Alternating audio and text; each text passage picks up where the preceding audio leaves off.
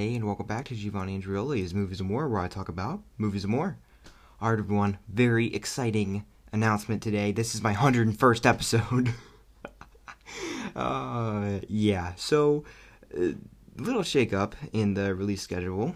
Um, I record these so far in advance. I talk about that a lot, maybe too much, but regardless, it's just to help you kind of understand the behind-the-scenes process over here at my prestigious studio. Um, you know, very professional, but, um, yeah, so I, I record these so far in advance. There's stuff that I recorded, like, last month that you just now heard last week, and one of those things was an airplane episode. Now, that's slightly more recent in the grand scheme of things, but still, it's a little far out, and I shake up the release schedule so often, and I've been trying to do it more and more to try to keep everything Uh, flowing well and in the zeitgeist, stuff that kind of loosely relates to stuff that um, is more recent that I might want to talk about, and just trying to keep everything um, a little bit more current, a little bit more entertaining, not just totally aimless, where before I could jump from something like, I don't know, uh,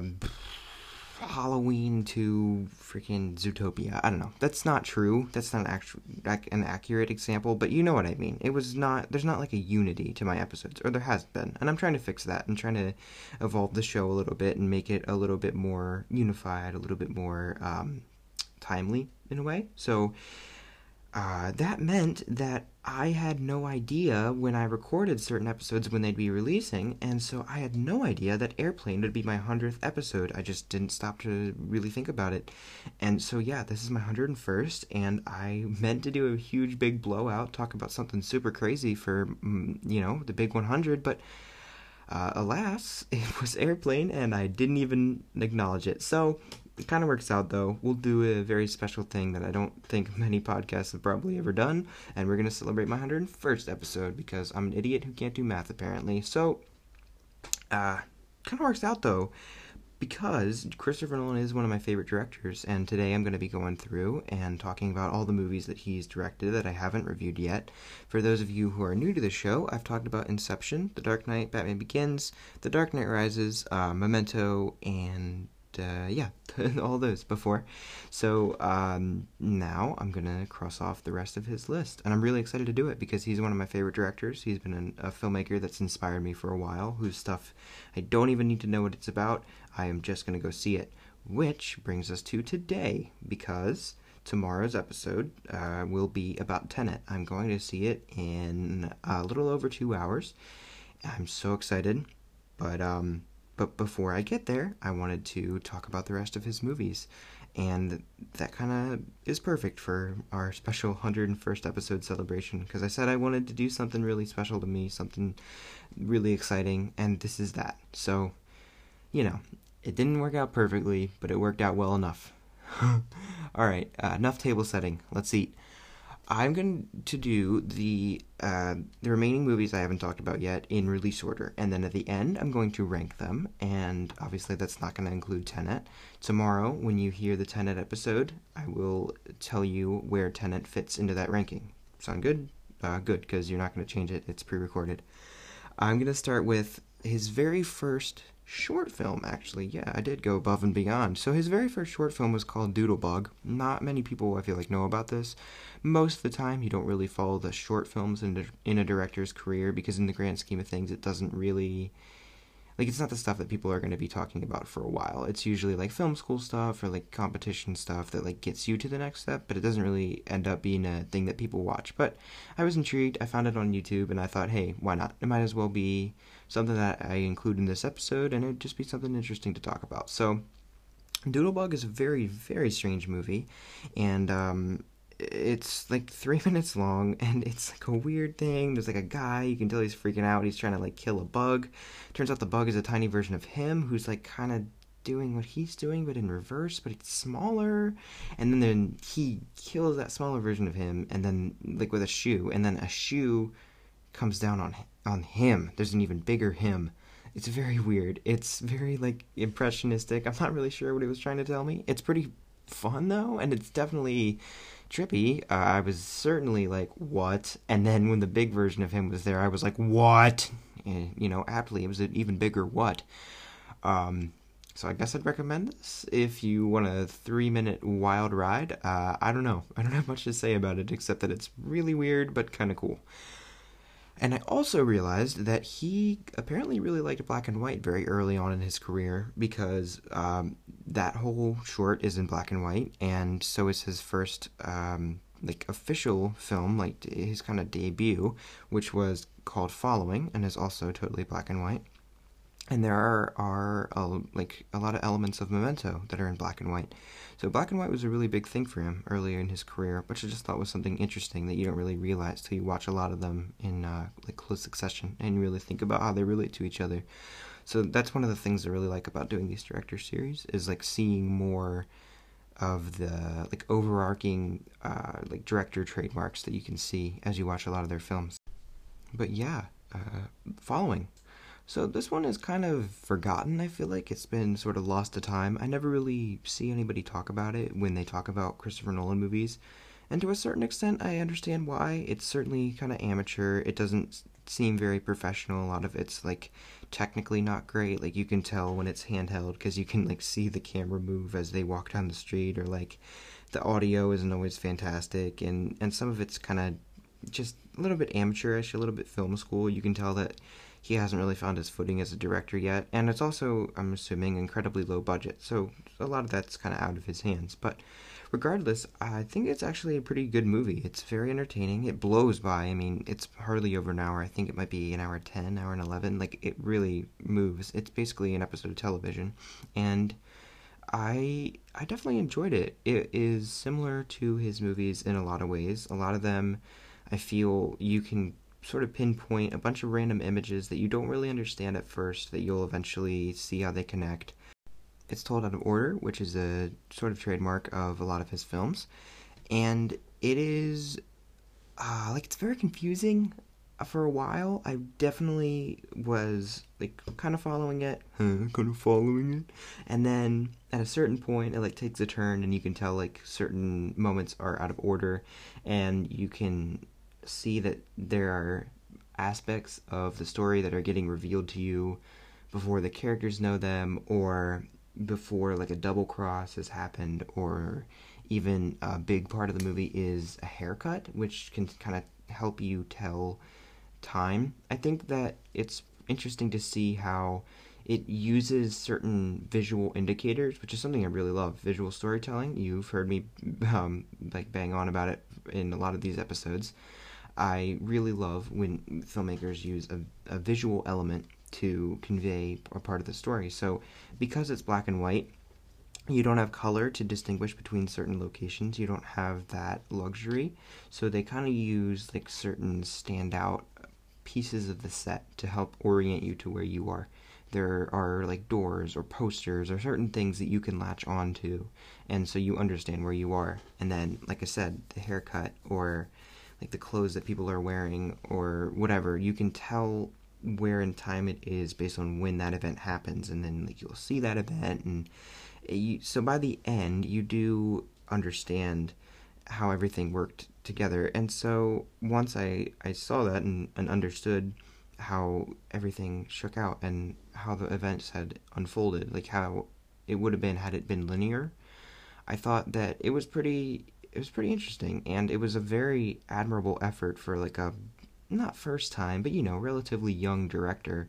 I certainly couldn't have thought of that on my first try, and the the writing is pretty good. Like, there are some good lines. A lot of it feels pretty natural. The acting, it's not great, but it's not asked to be anything more than sort of a kind of standard crime thriller-ish sort of thing. That's not even really the right word for it, but, like, it's not a performance-oriented movie. It just kind of requires people to fill out their character archetypes, and I think everybody does it really well. So, in general, I think this is a pretty good movie. I understand to a certain extent why it was forgotten, but if you haven't seen it, and there's a good chance you haven't, I would recommend checking it out. It's uh, it's on Amazon Prime, I think. You can rent it, and then it's also on like the Independent Film Channel, which is something that you can add on to uh, Prime or Uh, like Roku or whatever, you know. So yeah, I would say this is worth a uh, worth a watch. It's not great, but it's not terrible either, and you can definitely tell that he's finding his footing, and you can see a lot of the traces of where he'll go from there. So in that way, it is pretty interesting. And uh, I liked it. Next up, Insomnia. This is another movie that I think has kind of been forgotten by most people. I, again, I understand why a bit, and it's for different reasons. It's not because it feels super amateurish or anything. It actually really doesn't. It's got quite the cast. Like, um, Robin Williams and, and uh, I was going to say Robert De Niro, Al Pacino, my bad. Uh, you know, just them alone are, like, giants in the industry. So it's... It, it doesn't really have, like, an amateur feel. I think the biggest thing about it is that it is sort of standard. Like, it has certain twists on, on certain characters, and the way it kind of moves things around, and it plays with its, uh, like, its hero-villain relationships and stuff, and the way it explores the gray area of a lot of these things that have been forced upon these characters is very interesting, but... in general, it doesn't have a very distinct style. Like, you definitely can't point to this as one of his films. Whereas, I think everything post The Dark Knight, you can tell. Like, it's indescribable almost. Like, the scale or the scope of it, you can point to that. But that's kind of hard to even tell someone. But if you see it, I feel like everything past The Dark Knight, you can tell when it's one of his movies. He just finds a style. And... like I said, it's hard to describe, but you just kind of know it when you see it. This definitely doesn't have that. This looks pretty standard. Like, kind of anybody could have directed it. And uh, that's not necessarily a bad thing, but I think that's a big part of why people don't really talk about it. And then just in general, it is kind of standard. It's not doing anything crazy with its characters or its premise. But for what it is, I do think it's very, very good. It's... definitely elevating the standard cop thriller type mystery thing in a small town. You know, like, the out-of-town detectives are coming in to investigate this mysterious murder of a high school girl. Like, you know, that's Twin Peaks, that's a lot of things. So, I like that it is, it's twisting a lot of these things, and you can see how the the villain that they're going after sort of becomes an ally to Al Pacino's character at a certain point, even though they should be at odds. They both are sort of finding themselves in a position where they've done things that they don't mean to do, that have forced them to compromise their morals in a lot of ways and try to twist their way out of certain things. And so I think that was really cool. And to see how they're sort of paralleled, but at the same time different, and then just like the the power of seeing Al Pacino's character undergo a lot of the things that he he goes through in this movie, It was all it was all really entertaining to watch, and it was a really, really good movie. I felt like, yeah, that was pretty awesome by the time I got out of it. But at the same time, in comparison to what he'd go on to make, I, I can understand why people don't really talk about it as much. It's just overshadowed. And so, yeah, I would definitely recommend it. Like, it's it's really, really good. Uh, certain lines and stuff that really stuck with me, certain images and and just the way that he directs the movie, like... Like I said, it's not distinct, but it's still very competent. It's, um, oh man, just like the idea of him progressively getting Al Pacino's character, uh, I mean, being like progressively more and more tired, and how that's really messing with him, and he's starting to like hallucinate, and and just the the way everything's escalating for him, and and he just keeps digging this hole deeper and deeper in for himself, and the the way like he finally tries to come out and tell the truth, and then Robin Williams is like, you know, you don't get to decide when you tell the truth. And then the final showdown is really cool in the way you see that his compromises have even sort of compromised um, what's-her-face's beliefs, um, Hillary Swank's beliefs. Like, that's all really cool and just very interesting to think about. And the, the final line that Al Pacino has, even that, it's really, really good. It's very poetic. He says, just let me sleep, because... he's, you know, he's about to die, and he's finally getting a chance to rest again, and he's been, like, starved of that for the past, like, week or so. So, yeah, I think it's really good, but I understand why not a lot of people have seen it at the same time, which is a weird thing to say, but if you haven't seen it, and again, there's a good chance that you haven't, I would highly recommend it. I don't know exactly where it is. I got a lot of these movies out of the library, which is to say all of them, because I've decided that I'm suddenly a very... strong supporter of the library, because everything I want to watch, it seems like it's on something I don't have. I either have to rent it, or it's on H B O, or it's on Starz or Showtime or whatever, And so I've decided that I just, unless the movie just happens upon me, which is often how it goes, like, I won't be looking for something, but I'll just, like, see that, oh, this new movie is on Netflix, I should watch that. But then if I seek something out, it's never where I want it to be.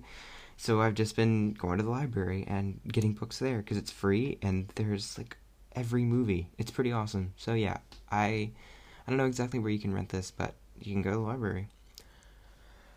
All right, so, uh, what's next? Because I'm doing these in release order. The Prestige. This movie is awesome.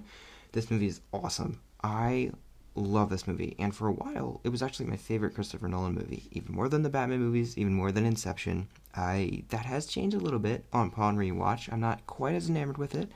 Nothing's wrong, it didn't change, I don't think it's bad, but I just think upon rewatching the other movies, uh, just shifted the ranking a little bit, but this is still really, really good.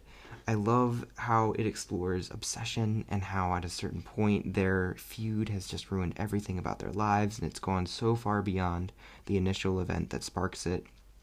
It's really good at playing with you, like, it really messes with you with the, the time, and then you oftentimes don't see their tricks coming. Like, you can see their tricks on stage, but then the really impressive master, or not master, sorry, um, magic tricks that they pull off are in real life. And once you finally see the end, it's so good, and it's so interesting. Uh, I didn't remember exactly how everything shook out. I remembered that Christian Bale, there were two of him, because I think a lot of those images just stand out. Like, uh, you know, the do you love me today or not, and then when you see the flashbacks of how they did everything, like chopping his fingers off and stuff, that stuff really stuck with me. So I remembered that part of the twist. I didn't remember that there were multiple Hugh Jackmans. I definitely didn't remember all the tanks full of uh, like dead clone Hugh Jackmans and stuff. I didn't remember that at all.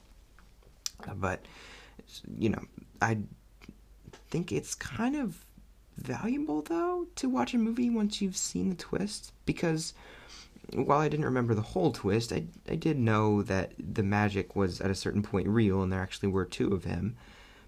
Um, but I think like there's certain things that reveal themselves to you once you know the twist, stuff about the movie that even seems more impactful and more impressive once you know how they did it, because like in the in the beginning, when the birds are getting killed, like before they've invented that new trick that can release the bird, um, the the kid's crying, he's freaking out, and he's like, "But where's his brother?" And I was like, "Ah, I see what you did there." And then uh, the whole thing with Hugh Jackman's wife dying and him being like, "What knot did you tie? What knot did you tie?" And he's like, "I don't know." And it seems at first, definitely to Hugh Jackman, that he is trying to hide what he did. Like, he obviously should know, but then upon rewatch, you understand, like, oh, no, he legitimately didn't know. That was a different person. Like, that's so cool. And then you see the the older guy lurking in the background all the time, and I was like, oh, yeah, that's Christian Bale. So there's certain stuff that you realize that they seeded very early that I think is really cool to see once you know what's going to happen. Obviously, most movies are more enjoyable the first time around because you, you don't see everything coming, you don't know the twists or whatever, depending on the movie, but I think that it is also cool to see it once you do know the twist, because then you can kind of see how everything's being seeded. So I really, I really like that about this movie, and I would definitely recommend it. I feel like a lot of people don't, don't see this one either. Like, a lot of people haven't heard of it, or they confuse it with, um... Uh, what's it called? The Illusionist with Ed Norton that came around came out around the same time, and it's kind of similar. So I would definitely recommend this if you haven't seen it in a while, or if you haven't seen it at all. This is a really, really great movie. Alright, we are on to... Oh, are we there? Oh my god, I think we are. Okay, this is the one that I am the most excited to talk about. Of all of these movies that I haven't talked about yet on the show, this is the one that I am most... Uh, interested in telling you guys how I think, like how I feel about it. It's Interstellar. I did not remember this movie at all, except for the bookcase. I remembered, okay, I'll tell you what I remembered. I remembered the robot, because that's just a cool design. It's very interesting. It really stands out. I remembered uh, the time displacement thing, and I remembered the like the bookshelf time travel type deal. And that's it. That's all I remembered about the movie. So, I know this doesn't have a stellar reputation, if you will, but um, I was so interested to see it because I didn't really remember what it was about. Obviously, I remember like the space thing and the time travel thing, and like th- he's a farmer. But like past that, I didn't really, I did not really remember how everything happens or what order it all goes down in. I didn't remember Anne Hathaway was in this. I didn't remember a lot of people were in this. Holy crap, what a cast. John Lithgow's in this. Um, and Topher Grace is in this. Uh, freaking Matt Damon, did not remember that. When he popped up, I was like, oh yeah, no one knew that Matt Damon was going to be in this movie, but he's in this movie. He's totally in this movie. And then I was like, Mom, have you seen The Martian? And she was like, no. And I was like, we are watching The Martian soon. We haven't yet, but we have to because, wow. But, um, but yeah, what a cast, man. And, and, uh, I feel like this is going to piss some people off, but I actually really like this movie. No, don't get me wrong, it's, it's certainly not his best. I think Inception does it better, like a few of his other movies definitely do this movie better, like they outdo it, but, uh, I don't know, man, something about this just got me on, like, an emotional level, like, really, really... Ah, so powerful. I will say this is my favorite score of any of his movies. Any Hans Zimmer movie, any Christopher Nolan movie, it's my favorite. Hans Zimmer is a good composer, for those of you who don't know. He's composed pretty much every Christopher Nolan movie. And, uh, wow, just the simplicity of the themes, the beautiful, like, the, I don't even understand how he, that's possible. To capture those feelings through music, it's so beautiful. Like, I don't even understand how he thought of it. Like, I just, it's so simple and perfect, and it just encapula- encapsulates the emotion of the moment, regardless of the moment, so well every time. Like, it's just stuff that'll really stick with me forever. It's so, so beautiful. And there's just certain moments of emotion in the movie where I, I just can't help but, but love it. Like, don't get me wrong. I think that the ending... I think it would have been better if it ends when he drifts off into space. Like, after the whole time travel thing, he's done the thing with the watch. I think it would be better to leave it sort of ambiguous. More similar to Inception. I, I, Inception is my favorite Christopher Nolan movie. Spoiler for my rankings. It is my favorite, but I... So I'm not saying that it needs to be exactly like Inception, but I do think a degree of ambiguity with something that hefty would be better, because the way that it wraps up, I think there's two things it does wrong. One, I think everything wraps up just too neatly. It's just like so perfect that I kind of don't buy it. I don't know. Um, it just seems too too neat. Everything has such a perfect bow on it that I feel like that's not quite the right ending for this movie. I think something where they leave it more up to your imagination would be a better way to go about it. And I also think that the moment with him finally seeing Murph again does not have the emotional weight that it needs to for this all to work. The whole crux of this movie is his relationship with his daughter. And I think that it would have been so much more powerful to have a more emotional moment rather than her being like, yo, you're back, bro, it's kind of tough, all right, peace, I don't need you anymore, I moved on. It's like, ah, yeah, but like, he's finally here, and he's alive, and, and the the emotion of you guys having such a dispar- disparity in age, like, I just feel like that should be a bigger thing. You have a whole family now, all of these people, you do not know them, I feel like you should be more impacted by that, and they shouldn't all be like, yeah, okay, cool. Like, they don't even look at him. They don't even acknowledge him. I think that that's just such a missed opportunity. Um, I don't know. I don't think that that should have been in there if that's the way that they were going to go about it. He doesn't even cry. Like, they need, it's just so, like, he missed so much time. He's finally here, and the pride of it and the, the the weight of how much time he lost with her, seeing her this old, this frail, it should have uh, an impact on him, and it just doesn't. And I, I really think that they whiffed that moment so hard that it's baffling to me that they kept it in the movie. So, yeah, I don't think the ending really sticks to the landing, but uh, I will say that the rest of this movie is just so gripping to me. I really think that the the way that they show the time displacement type thing, like this weird fifth dimension, is so interesting, so creative. The um, just the raw emotion of him watching the videos of his his kids and understanding that he lost twenty-seven years in what felt to him as like a couple hours was just so incredible. Like, I just don't even have words to express. Like, I don't, it, it made me feel something so strongly, coupled with the score and his performance. It was such, just such a beautiful moment. And then the scale of a lot of this is so impressive. The black hole, the super cool designs for the ships, that planet where there's like upside down mountains, the giant wave.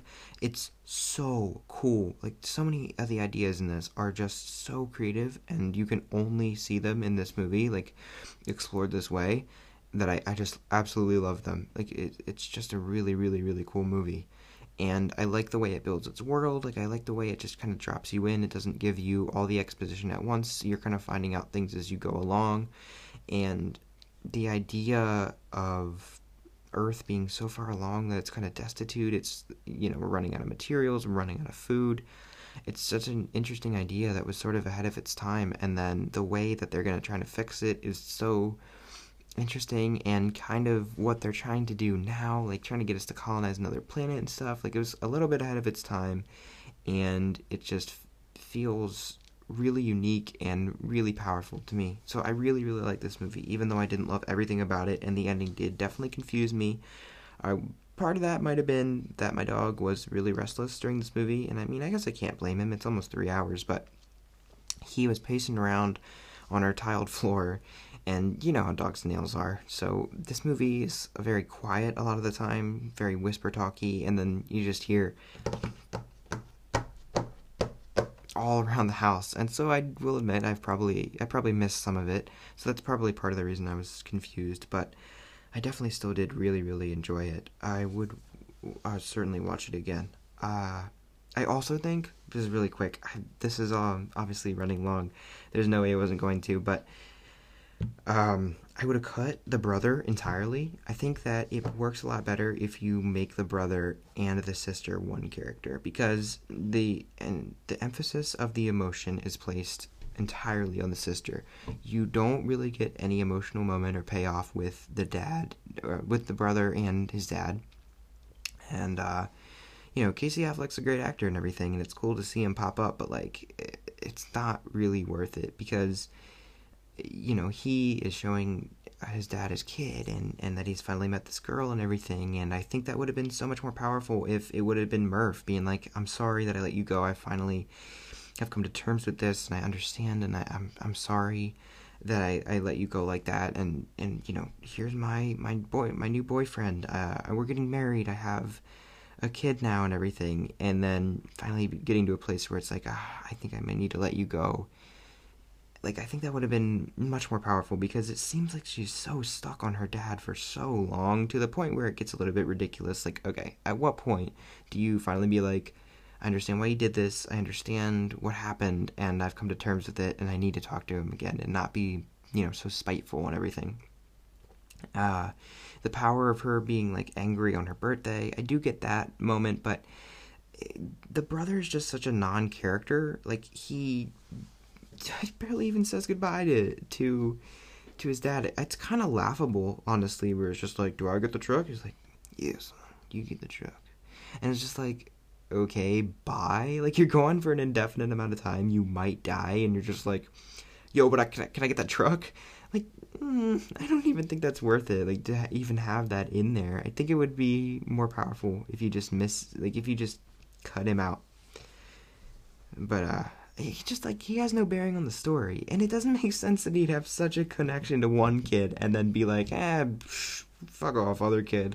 Like, it just, I think it streamlines it, and it, it definitely cuts out a couple minutes, which this movie, it could probably lose a little bit of time, but anyway, Uh, that's not a huge deal. It's just something that really stuck out to me that I felt there was a really easy fix for. And that often happens. Like, how many times does that happen where there's, like, a really emotional connection between a parent and a certain kid, and then the other kid is just like, meh.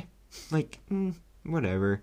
Whatever with you, other kid. And you're always like, why is the other kid even there? If you're, like, why just make it an only child? But, uh, yeah, anyway, sorry. That, I rambled on about that a little bit too long. But I definitely think that that should have been fixed. All right, Dunkirk. This movie bores me, but the end. Grateful Time. I'm I'm just kidding. Yeah, it does bore me though. I listen. I understand it's a great movie. Technically, great movie. Great performances. The ideas of it are great. It's very harrowing. There are a lot of moments where, um, I think like, how did they even do that? Because it just looks so real, and you know that it was real, and whatever. Listen, I don't like war movies. They are not my thing. So even if this movie is fantastic, which it is, it's just not my thing. It's not for me, and it's just not something that I would go back to to watch very often. So, uh, unfortunately, I don't have much to say about this one. It's fine. It, I just don't. It just doesn't interest me. All right, let's do the ranking real quick, and then I need to do Gratefuls, and then I need to get out of here. So, uh. Whew. Number one, I already spoiled this, but Inception, so perfect. The ending is beautiful. The visuals are so creative. The performances are great. The action is very well directed. This movie is firing on all cylinders. I love it. The Dark Knight, same thing. Amazing ending, amazing visuals, amazing acting, amazing action. This movie is so great. It challenges the thesis of Batman, and it does it in such a way that I don't think can ever be topped. This is a really great movie. Batman Begins. Started it all. Uh, I feel a little, a little bit underrated. It's very similar to The Dark Knight in terms of quality, but I do think it's a little more streamlined. It doesn't go for as much, so what it does go for, I think aim, like it, it hits more than it misses because it doesn't have as much on its mind. But at the same time, uh, just Dark Knight has such an energy to it that I just feel like can't be replicated, and so it edges out Batman Begins a little bit for me. The Prestige, I think, is so underrated. The ending is amazing. The way that it it uh, explores its characters, and it has a really like deep and gritty uh, character study of, or not necessarily character study, but like study of the idea of of obsession and how far it can drive these people to basically madness is really really cool. And the way it does it is very uh, interesting and creative. I really love this. Interstellar, like I said, kind of controversial, but I really like it. The emotion is just so powerful. The score is amazing. The visuals are beautiful. You can't get another movie like this. So, yeah, it's a little bit higher on the list than I think people probably would have expected, but hey, man, it's my list, not yours, and I really like this movie. Memento, uh, same thing. Makes you really think. I love the open ending. The performances are great. It's got a very creative premise, and the sort of like twist on classic film noir tropes is something that I really enjoy to see. The Dark Knight Rises goes for way too much. Uh, it should have gone through a few more drafts. I think that it just has so much going on that it doesn't have time to really commit to any one idea, and so it kind of falls flat where it should stand triumphant, and it's more disappointing than actually bad. I think it has a lot of really great elements to it, but overall, I don't think that it should be ranked as highly as its predecessors. Insomnia, kind of standard, a little cookie cutter, but it does twist the characters and the archetypes uh, enough, and it does have a lot of interesting ideas that even though they aren't directed with the most style and pizzazz, I think it's still a really great movie. Following, like I said, kind of amateurish, but uh, same thing as Insomnia. It twists the stuff just enough to make it interesting and pretty captivating to an audience. So I think this movie is wor- worth checking out if you haven't already, but I don't know if you watch it a bunch of times. And Dunkirk, listen, uh, like I said, this is my list, not yours. It's not a terrible movie. It's very technically impressive. I don't think it has great characters, but I do think it conveys the seriousness and the scale of this event very well. But I'm just never going to go back to watch it. It's not very interesting to me because I'm just not a war movie guy. And while it is impressive from a technical standpoint, I just don't think that it is quite as great as the rest of his movies. So, there you have it. We'll see how Tenet fits into that. I will say that while it's not necessarily strictly a quality, it, like in my opinion, uh, the, the the list isn't uh, de- like dictated by quality. It's kind of more uh, how... with what frequency will I watch these again? And so it's kind of ordered by that. So, yeah. I'm most likely to rewatch Inception. I'm least likely to watch Dunkirk, if that makes sense. So that's kind of how I broke down. But at the same time, that sort of translates to which translates to which one I like the most. So they kind of work well together, but it isn't... I'm not trying to come at it objectively, okay? Just keep that in mind. Okay, this is running really long. I really apologize for it, but hey, you know what? It'll it'll tide you over on your uh, on your car ride over to Inception, or not Inception, sorry, on your car ride over to Tenet. Uh, unless the theater is very nearby, in which case, sorry. uh, maybe you can listen to it on some other time. But uh, yeah, Gratefuls. Uh, unfortunately, recently, I'm sure everyone's heard the news. Chadwick Boseman passed away. Uh, very unexpectedly, and this is something that is just so wild to me. It, it just that he could seem so healthy and seem so, uh, you know, in good condition all the time, and he just had this whole other side to him the whole time. He was battling this really just awful disease, and he stayed strong through the whole thing. That's just very, very powerful to me, and the idea that you never really know what someone's going through that you don't see. That's also something that I think is always important to keep in mind, but stuff like this really puts it into context. So, yeah, I'm just so uh, very, uh, you know, empathetic, and my thoughts and, and prayers go out to his family and everyone who worked with him, his friends. I It's just so sudden, you know? It's just something that I never would have expected in my wildest dreams that he would be gone so early. He played so many really amazing characters, and I loved him as Black Panther. This one really hit me, I'll be honest with you, more than like, Stan Lee or, or anybody, which I didn't expect because, you know, I, I mean, I guess I didn't expect this to happen at all, but it's just like, just...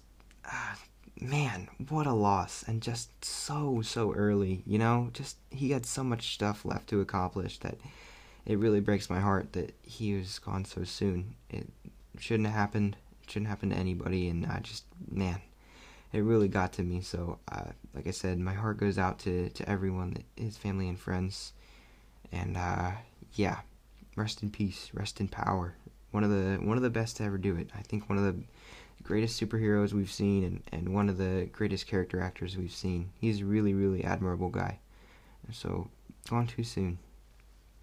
So, I guess my grateful is that I'm grateful for his work, his contribution to, to film, and the way he inspired so many people across the globe, and just, you know, I'm grateful for life. As weird as that sounds, just Uh, not everybody gets to hold on to it as long as they should, and so I'm just grateful that I've been blessed enough to still be here, still be able to talk about these movies and do the things that I'm passionate about, because some people don't get to do it as long as they should be able to. So I'm I'm just grateful for that, and I, you know, just be kind to everybody. It, you never know what's going on that you don't see, so yeah, I, man, just just what a loss. Oh, all right, before I get out of here, please go ahead and rate, review, subscribe wherever you get your podcasts. I would really appreciate it. Uh, let friends know if you like the show and you think they would too. That would also really help out a lot. If you want to find places that you can email me and follow me on, on Instagram and everything and see whatever the latest uh, episode is and a full list of everywhere that you can listen to it, you can find that at movies and more pod dot com. Great landing page for everything I just listed off and way more. So thank you as always for listening. I appreciate it. I, I do every episode. So, yeah. I will catch you tomorrow when I talk about Tenet. And until next time, Wakanda forever. Peace. Sorry to go out on such a downer, but, you know.